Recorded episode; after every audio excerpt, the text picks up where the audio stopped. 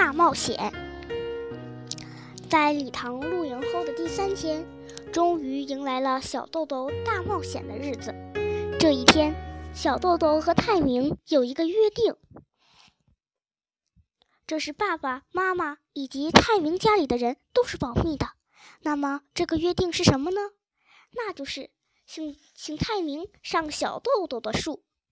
说是小豆豆的树，其实那是巴学园里学校的树。巴学园的小学生们都在校园里，在那儿定下了自己专用的树。爬树的时候只爬这一棵。小豆豆的树在校园的一个角落，靠着篱笆，正对着九品佛的小路。那树很粗，爬起来滑溜溜的，小心的爬上去。在离地两米高的地方，分成了两个大树枝，分叉的地方就像吊床一样。看远处，一会儿眺望天空，或者是看看路上的行人在干什么。因为大家都定了自己专用的树，如果有的孩子想爬别人的树，就说一声“不好意思，我打扰了”，等人家同意才能爬上别人的树。这就是小学生们自己的树的来历。不过，泰明患有小儿麻痹症，从来没有爬过树，也就没有自己的树。所以，小豆豆今天邀请泰明爬他的树，已经和泰明约好了，要对别人保密。这是小豆豆认为大家都会反对这件事情，所以小豆豆出门的时候。对妈妈说：“我要去田园调布，就是在泰明的家里。”因为是在说谎话，小豆豆不看妈妈的脸，而是看着鞋带。不过对洛基，他却说了实话：“我是请泰明爬我的树呢。”小豆豆来到了学校，泰明一个人站在花坛，正是暑假，一个人也看不见。泰明只比小豆豆大一岁。但说话的神气好像比小豆豆大很多。泰明一看见小豆豆，立刻拖着一条腿，张开双臂向小豆豆跑来。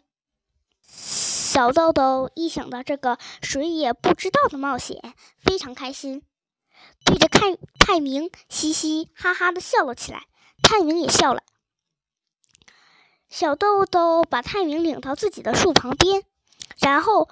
向校工叔叔的工具房，这是他早就想好的。工具房里有一个梯子，小豆豆把梯子拖过来，自己嗖嗖嗖的爬上去，在树上按住梯子，冲下面喊：“泰明，你也上来吧！”泰明的手和脚都没有力气，一个人登不上梯子。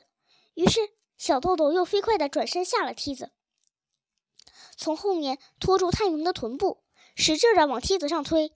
但小豆豆毕竟太瘦小了，从后面拖住泰明也就很吃力了，哪有力量再去按住前面滑动的梯子？泰明把脚从梯子上面挪下来，默默地站在梯子前面，低下头。小豆豆这才发现，事情比自己想象的难得多。怎么办呢？无论怎么做，一定要帮泰明实现心愿。他爬上自己的树。转到泰明跟前，鼓起腮帮子，对悲伤起来的泰明做了个鬼脸，快活地说：“等一下，我有好办法了。”他又跑回工具房，一边想着有没有什么好办法呢，把各种东西都搬出来。终于，他发现了梯凳。这个梯凳不会到处滑，即使不按住也没有关系。于是，小豆豆把梯凳推到了大树跟前。他从来没有发现自己竟然有这么大力气。把梯凳支起来一看，差不多正好到大树分叉的地方。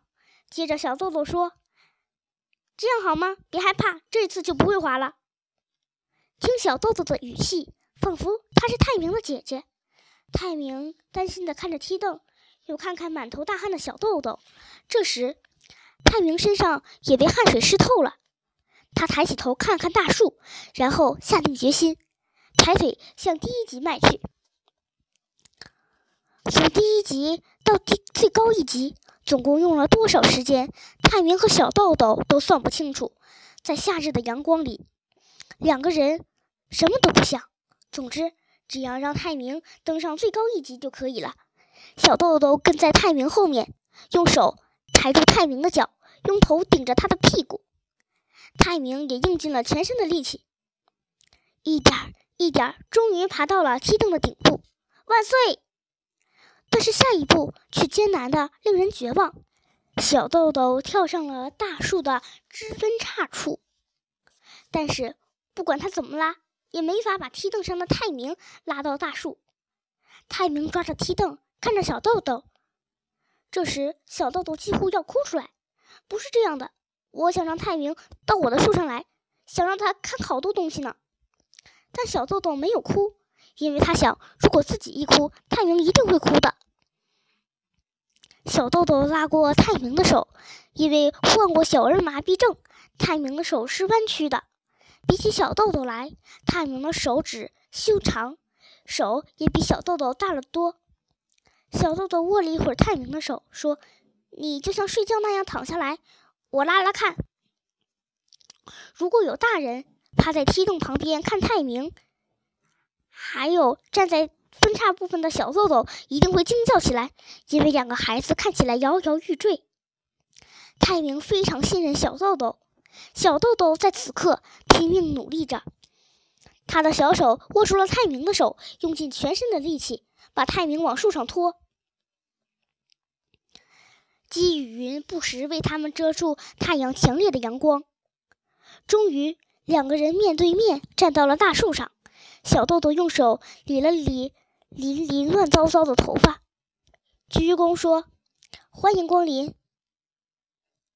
泰明倚在大树上，有些羞涩的笑着，答道：“打扰了。”对泰明来说，这是第一次在树上看风景。他高兴地说：“我知道了，原来爬树是这样的。”两个人在树上待了很久，说了许多话。泰明说。我听在美国的姐姐说，美国有一种叫电视机的东西，如果日本也有，家里就能看见剧场。据说，嗯，那个电视机像盒子一样。泰明要出一趟门是非常吃力的，如果在家里能看见各种东西，那该多好啊！小豆豆想，从盒子里就能看见外面，这是怎么回事呢？是他们从盒子到我们家来，还是我们钻进盒子里呢？想了半天，总觉得这件事情很奇怪。那时候还没有人知道电视机是一种什么东西。一个告诉小豆豆电视机这种东西的人就是泰明。周围传来阵阵蝉声，两个人都觉得歉意极了。而对泰明来说，这是第一次。也是他最后一次爬树。